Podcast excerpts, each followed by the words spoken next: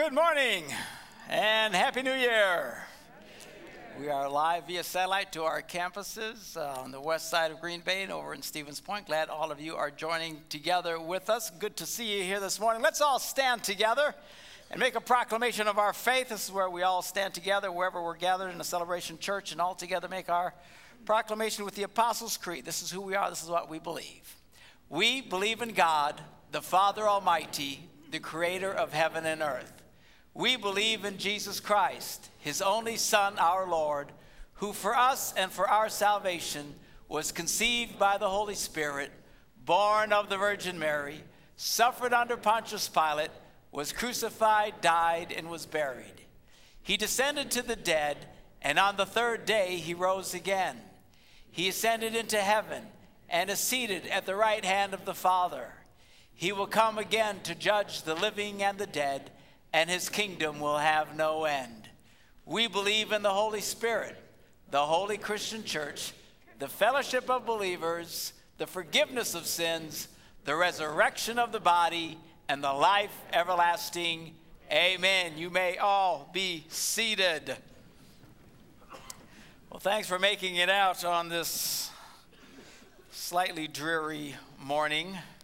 We had a uh, a real small turnout in the first service today, which is always brutal for me. You know, there, there's a certain amount of energy that uh, occurs the larger the crowd is. And when you have a real small crowd, it's like everyone's on morphine. and it's like, it reminded me last service of speaking at a, you know, a nursing home. oh, my goodness gracious, you know. God bless the prayer. It's not usually like that, but it was it was rough, you know. I don't know if you've ever spoken at a nursing home, but it's quite the challenge. You know, there's a few people who are really aware and are listening, and then there's half a dozen that are sleeping, and then there's a bunch who have no idea why they're there at all. the last time I, I did that, I thought, well, I'll, I'll beef it up a little bit. I'll sit down and play the piano. They'll enjoy that. Well, as soon as I start playing the piano, one of the residents just starts screaming, Stop him! Stop him! He's gonna break the piano! He's gonna. No. He kept that up the entire time! Stop him! Stop him! Anyway, so thank you for being here now. People I can talk to that are awake. Uh, pray for me. Anyway, uh, this morning, uh, I want to read to you a verse of scripture from found in Luke, the sixth chapter, the Gospel of Luke. Jesus speaking to his disciples, he looks at them and he says, Blessed are you who are poor. Blessed are you who are poor. I mean, nobody wants to be poor, right? But he says, Blessed are you who are poor. Actually, he didn't squeak like that. He said, Blessed are you not blessed are you. I don't know why you come. Thank you. Thank you for coming. Blessed are you who are poor, for yours is the kingdom of God. Uh, it's, it's hard to not be aware of a lot of the fear and the paranoia that is going on today as you watch the media and uh, you listen to everybody speaking doom and gloom about the economy and how it's only going to get worse and la la la la la la la. And of course, if you're the kind of person who had a bunch of money in, in the stock market, you watch that fly away like a little bird. Uh, and, and it can be a little frustrating and, and a little frightening as you listen to these people and, and stuff.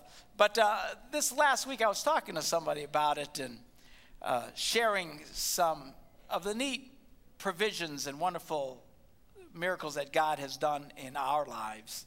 And, uh, and it dawned on me as I was sharing, I says, you know, the, truly the greatest miracles in our lives always occurred when we were absolutely the poorest and the most miserable at the time. Stands to reason, right? If you're going to experience a miracle, you first of all have to need a miracle. Everybody wants a miracle, but nobody wants to have to have a miracle. But you cannot have one without the other. It's like everybody wants to go to heaven, but nobody wants to die. All right, but you can't get one without the other. And uh, I thought this, I, I was, as I was sharing with this person uh, some of the stories that I uh, have experienced, I thought I'd share some of these uh, with you this morning. Some of you have heard some of these before, but uh, it's okay.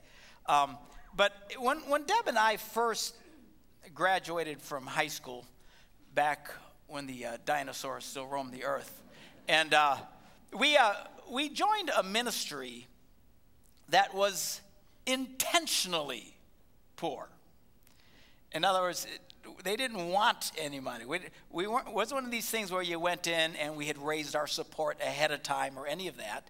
The actual thinking of the ministry, the culture was man, let's just get rid of everything, let's go and let's trust God and, uh, and not have uh, uh, any money at all and, and see what God does in our lives. And really, during that period of time, we experienced some really just incredible uh, miracles as we would trust God in the midst of our need. Uh, now, the, it wasn't just artificial. We, instead of spending time making money and doing all this other stuff, we decided to preach the gospel and minister to people. Hence the intentionality. It wasn't about let's just be poor, but let's just go serve God and not worry about money. And our first, uh, and part of it was kind of the sign of the times too. I mean, we were basically we're hippies uh, for Jesus, and everybody was kind of getting rid of. Uh, yeah, yeah, we got one hippie in the back there. Um, a brother in the Lord, but. Uh, but we were, we were just hippies for Jesus, and, uh, and hippies kind of didn't want stuff anyway. But Deb's and I's first home uh, after we got married was an 8 by 10 tent. And we literally lived in this tent uh, 365 days a year as we were traveling around the country and stuff like that, going to different cities and preaching and sharing with. Uh, there was a whole bunch of people. At one time, there were 200 of us, actually. It got to be quite a large group. But uh, we would travel around, and sometimes there were a few of us, sometimes there were lots of us. But uh, uh, as, as uh, they sent us out going into different areas to preach and share the gospel.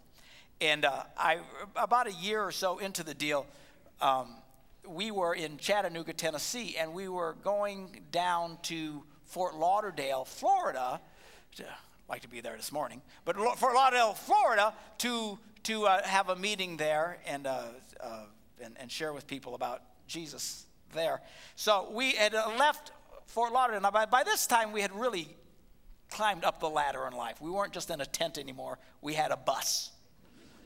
Okay, now, now we're not talking the kind of bus that, you know, you know, successful country singers drive around in, you know, these multi-million dollar palaces on wheels. We're talking like a school bus. Actually, ours was half of a school bus. You know, like those minibus kind of things, you know? And uh, it was an old beater that we basically transformed and we were living in this thing. And so we took off to go down to Fort Lauderdale. It was myself, Debbie, and a friend of ours. And uh, uh, now, if you're going from Chattanooga down to Fort Lauderdale, there's four lane roads all the way down there. But back then it was just the two lane, and you had to go through, go climb up and over a mountain on the south side of Chattanooga called Lookout Mountain. And it was a fairly steep mountain. I don't know how many of you have ever been on one of these mountain passes. Nowadays the roads are pretty good, but some of you guys my age and older remember climbing through mountains when there were just two lanes. How many ever been through that joyful thing? Yeah, what a fun trip that is. Because you're basically in low gear the whole time climbing up and it takes forever to get up there. It's like, you know, and squirrels and chickens are passing you and stuff. You know, you're, beep, slow down, you know, and you finally get to the top of the mountain. And then there's this transforming experience where you go from crawling to going extremely fast as you're riding the brakes coming down the mountain now going ah! Now you know back then we were men in america and we didn't bother ourselves with things like guardrails and things you know just so you know here we had on one side was sheer rock and on the other side was So we're riding, just going, whoa, just cruising down, and all of a sudden, smoke starts pouring out of the engine, and I can barely see. This is bad. And I'm, ah! And it's like, you know, you just don't pull over at a rest stop here. There's nothing up there. And there's really even no room because there's sheer rock and, oh! So we're going, and all of a sudden through the smoke, there's this little opening as we're coming around the corner. I went, ah! And we quick pulled in and brought the thing to a stop.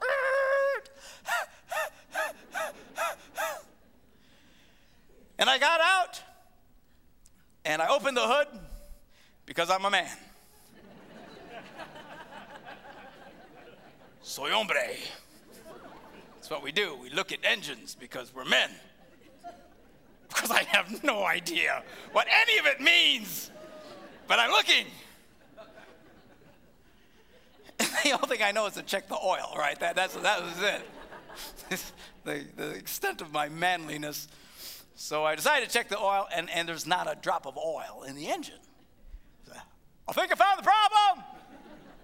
And, uh, and uh, but it, it was problematic because we, we had no oil with us. And uh, we had no money with us. And uh, there were no cell phones at the time, and we didn't have CB radios. I mean, you're just stuck on top of the mountain until somebody comes up to get you. Uh, and it wasn't like you could just wave somebody down because everybody's going by, yay, yay, like, and and uh, this this this is a drag, and you know you have visions of living in a bus for the rest of your life, and your kids are going to call you ma and pa, and you're going to eat eat those squirrels that were passing you on the other side of the mountain and become hillbillies. And so I said, well, we better pray. So we got together and we prayed and said, Father, we pray, number one, someone will come back up the mountain when they see us go, and they'll help us. And number two, we pray they'll just happen to have some oil in their trunk. Number three, we pray they'll give it to us because we got no money. And number four, that, you know, why stop now? we pray it'll be someone who needs to get saved and he'll ask Jesus into his heart. Amen. And I looked at the guys uh, Deb and this other guy, I started giggling. I thought, be well before that prayer gets answered, you know. But so anyway, we kick back and, you know, getting ready to turn in a mom and pa kettle up there. And about 20 minutes, you hear this car go, and he pulls into the gravel in front of the bus. And we went, yes! And we quick, quick run out, and here's this, you know, southern boy gets out and he says, hey, y'all, how y'all doing? I said, well, we got some problems. Yeah, I saw you. First time I went by, I couldn't, couldn't stop. So I had to come back up the mountain, make sure y'all were okay. Go, so he came over and he looked at the engine with me because soy hombres, we're both men. And he says, what's the problem? I said, we don't have any oil. He says, wow. He says, I, I you know, I, I got some oil in my trunk.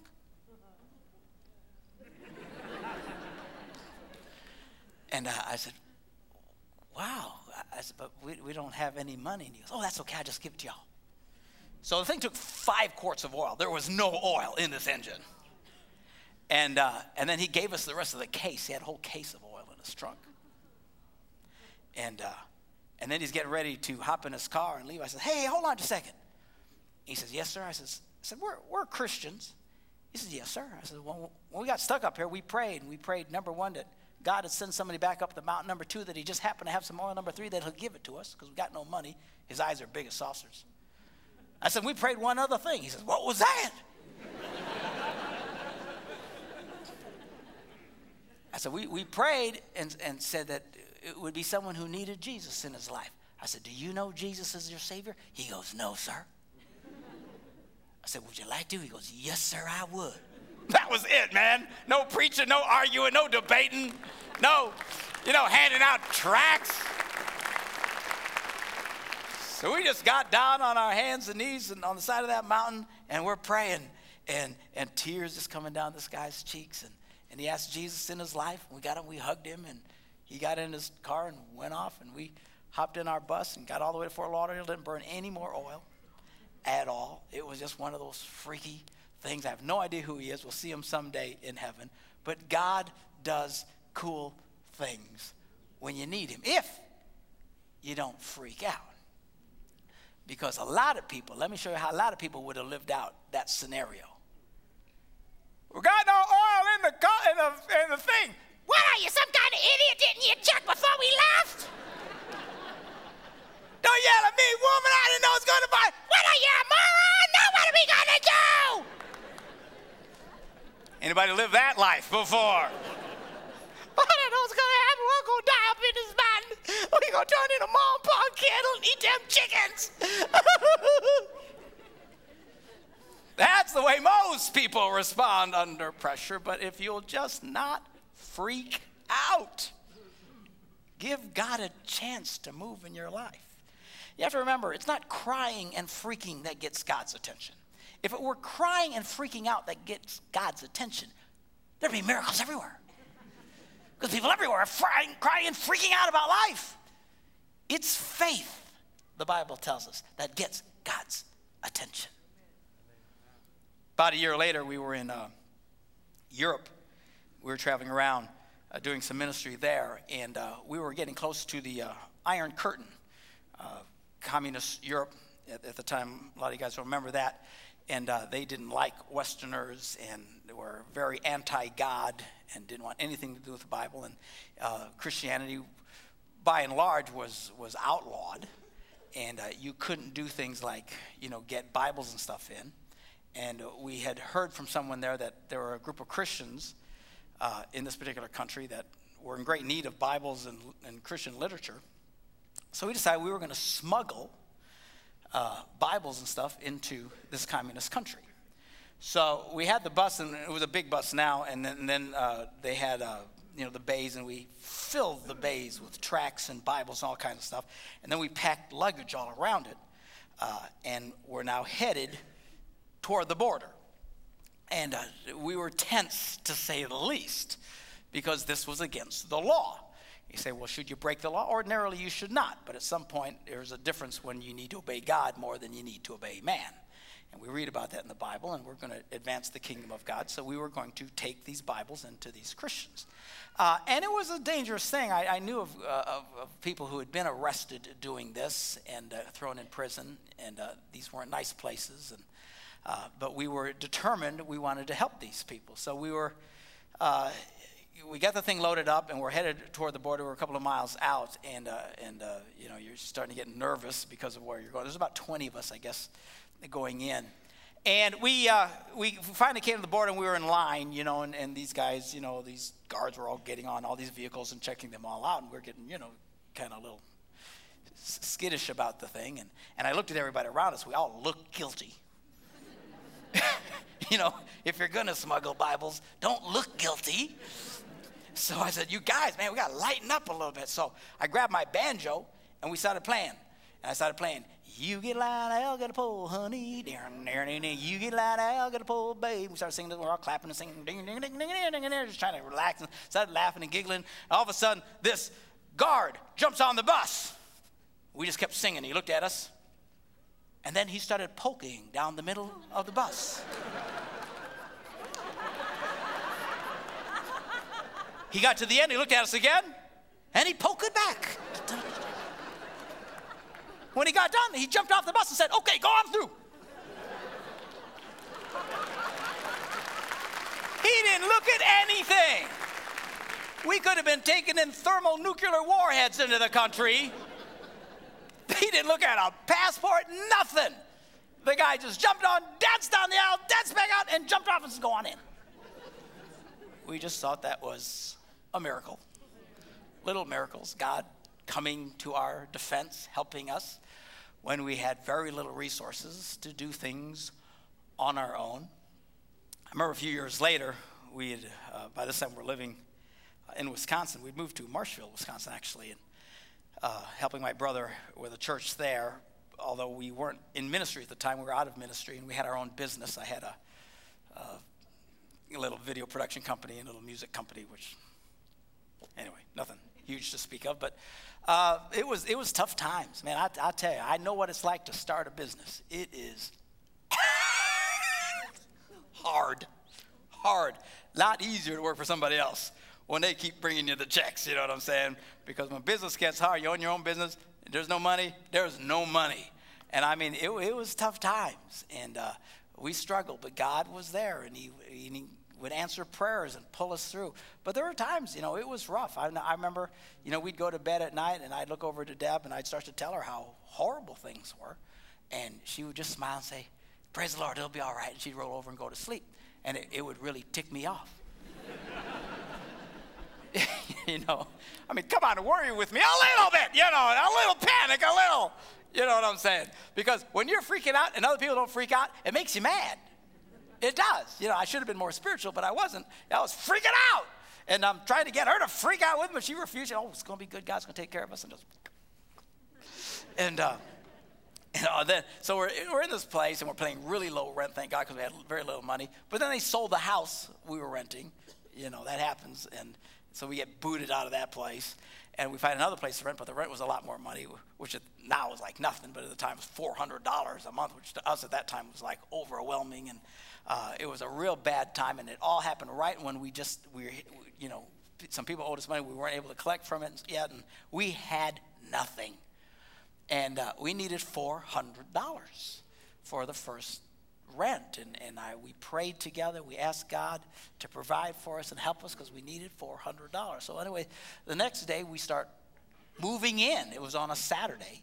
And I figured, well, I had at least till Monday before the landlord would ask for the money because we had no money and I didn't know what we were going to do. And, and we're trusting God and we're loading the place up. And, uh, and this guy, he, he shows up, he, he pulls in front of the house. He's got a, a Cadillac and he climbs out, real tall guy. He's got a cowboy hat on and stuff, and boots and stuff. He comes over. He says, "Now you're the guy that's got that recording studio in town, right?" I said, "Yeah." He says, "He said, well, I want to make a record. I'll make me a country music record." And I said, "Well, that'd be great because you know we needed work, any kind of work."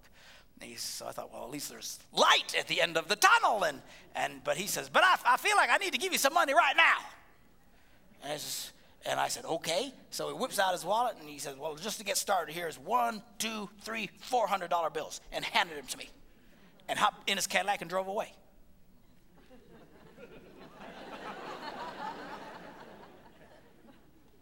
And I walked up to the landlord's door and I knocked. And he opened the door and I went, here. and he said, you always pay in cash? Not usually. No. We're just praising God. Little miracles, little miracles. Again, I wish I had time to go. We got so many stories, and, and I'll share them from time to time as, as we go along. But it's hard not to notice that some of the greatest miracles in our lives came when we were the most poor and the most desolate. Now, does that mean we should cherish poverty? Ooh, God forbid. I mean, it's not the kind of thing that you want. In fact, eventually, as you continue to serve God, those miracles start turning into blessings and the poverty leaves and you don't need quite so many miracles anymore. But you have to stand in faith. And what you need to really avoid, particularly as we go into this year that might bring hardship to some, is don't view hardship as a sign that God has forsaken you. He has not. Peter writes about it. He says, Dear friends, do not be surprised at the painful trial. Why? Because when a painful trial comes, it's like, whoa, what happened? Why is this happening? It's a shock. It's an amazement. It's a surprise. Not a good surprise. Don't be surprised at the painful trial you are suffering as though something strange were happening to you. He's trying to let him know look, this is kind of normal. This is normal. God tests our faith. And he uses the analogy, we're going to read about it in just a second here, but about how our, our faith goes through difficult times to test us. And it's like gold. When you take gold, the way you turn it into pure gold is you take gold and you apply fire and heat and you melt it down and you start to burn off all the dross and all the impurities and stuff and melt it all away until all you have left is pure gold. That's what God is trying to do in some of your lives. The good news is at the end, you have pure gold. The bad news is sometimes it gets really, really hot and can be quite miserable. Peter talks about it, he says, Praise be to the God and Father of our Lord Jesus Christ. In his great mercy, he has given us new birth into a living hope through the resurrection of Christ, Jesus Christ from the dead, and into an inheritance that can never perish, spoil, or fade, kept in heaven for you, who through faith are shielded by God's power until the coming of the salvation that is ready to be revealed in the last time. In this you greatly rejoice, he says. Though now, for a little while, you may have had to suffer grief in all kinds of trials. Why? Why do these happen? He says, These have come so that your faith, which is of greater worth than gold, which perishes even though it's refined by fire, that your faith may be proved genuine, that it might turn to gold, and may result in praise, glory, and honor when Jesus Christ is revealed. Do not view difficulties as a sign that God has forsaken you. Though you may suffer for a while, He will never allow anything to come your way that's more than you can handle. It's a wonderful promise in the Bible. It says, I will, God will never allow you to be tempted more than you can handle.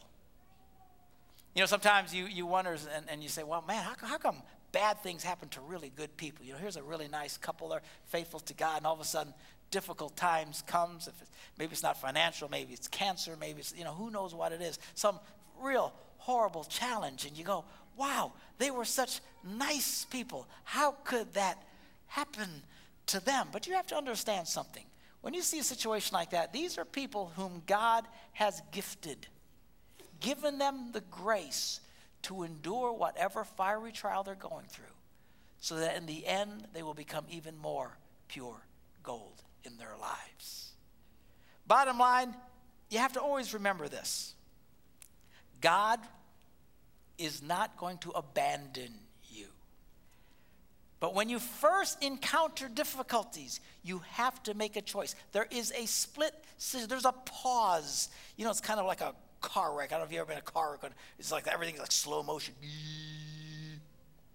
There's this moment at the beginning of tragis, tragedy where you have to make a choice. Am I going to trust God? Are we going to celebrate God's goodness through the midst of our troubles? Or am I going to freak and cry and get angry and point and accuse? Why is this happening to me? Sadly, most people of faith do the latter.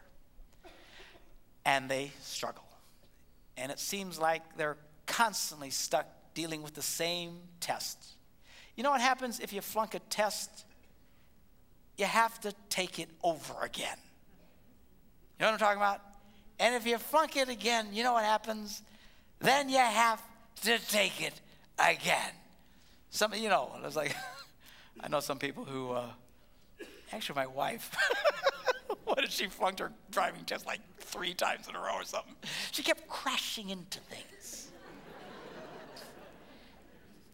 None of it was her fault if you listen to her side of the story. It's quite fascinating, but there's something about crashing into things or running over things that they tend to fail you.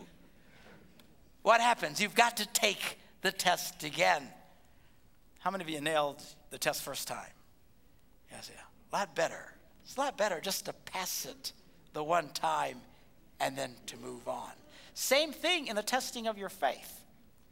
Because if you don't learn to celebrate God and trust God, even in the midst of struggles and pain, it will be a lesson and a test you'll have to keep taking over and over and over again. Better to take it the first time and to move on. God is faithful. We'll read about this in Hebrews. He says this keep your lives free from the love of money. Why? Because it's something that you love that can be taken from you at any moment. You know, uh, you know, lot, I know a lot of you here had money in the stock market. Uh, Deb and I had some, not, not a lot, but uh, you know, you keep putting money in every month, and, and the balance kept getting smaller. and it's like, this really kind of stinks. You know, what's the deal here? Uh, some of you, that's affected dramatically. Some of you know, I have friends who've lost hundreds of thousands. Obviously, they had a lot of money in the first place, but a lot of money. Kissing it goodbye. Now, hopefully, the thing will all come back. I'm optimistic that it will. But uh, it can freak you out. But don't love something you can't control. Don't love something that's here one minute and gone the next and stuff. So while it's important, he says, keep your lives free from the love of money and be content with what you have. Now, easier to do when you have a lot. when you don't have a lot, not so easy to be content with a little. But the says, just be content with where you're at in life, with what you have. Why? How can I do this? Because he says, because God has said this never will I leave you, never will I forsake you. And let me end with this scripture from Psalms. This is King David writing. You know, the fear that throws into your heart is that you will be so devastated and abandoned that you won't recover. But David wrote this. He says, I was young and now I am old. Sounds like Pastor Lathan.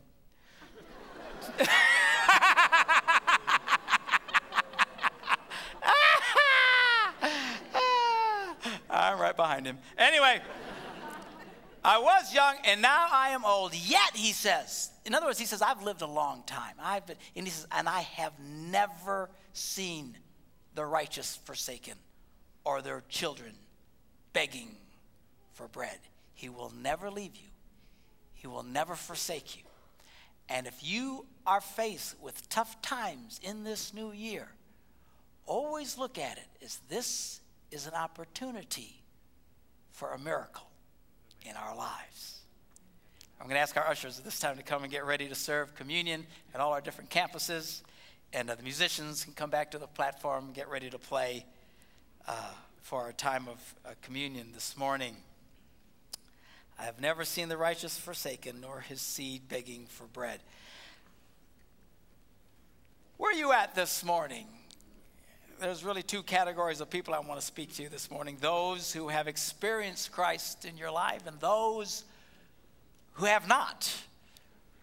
But for those of you who have, don't let difficulties rob you of your joy. A man's life does not consist in the abundance of his possessions. It's not things that make us who we are we have the wonderful grace of God living in our lives. His love for us, His care for us, is what makes life worth living. Uh, so, as, as things come your way and, and challenges might come, man, just hang in there.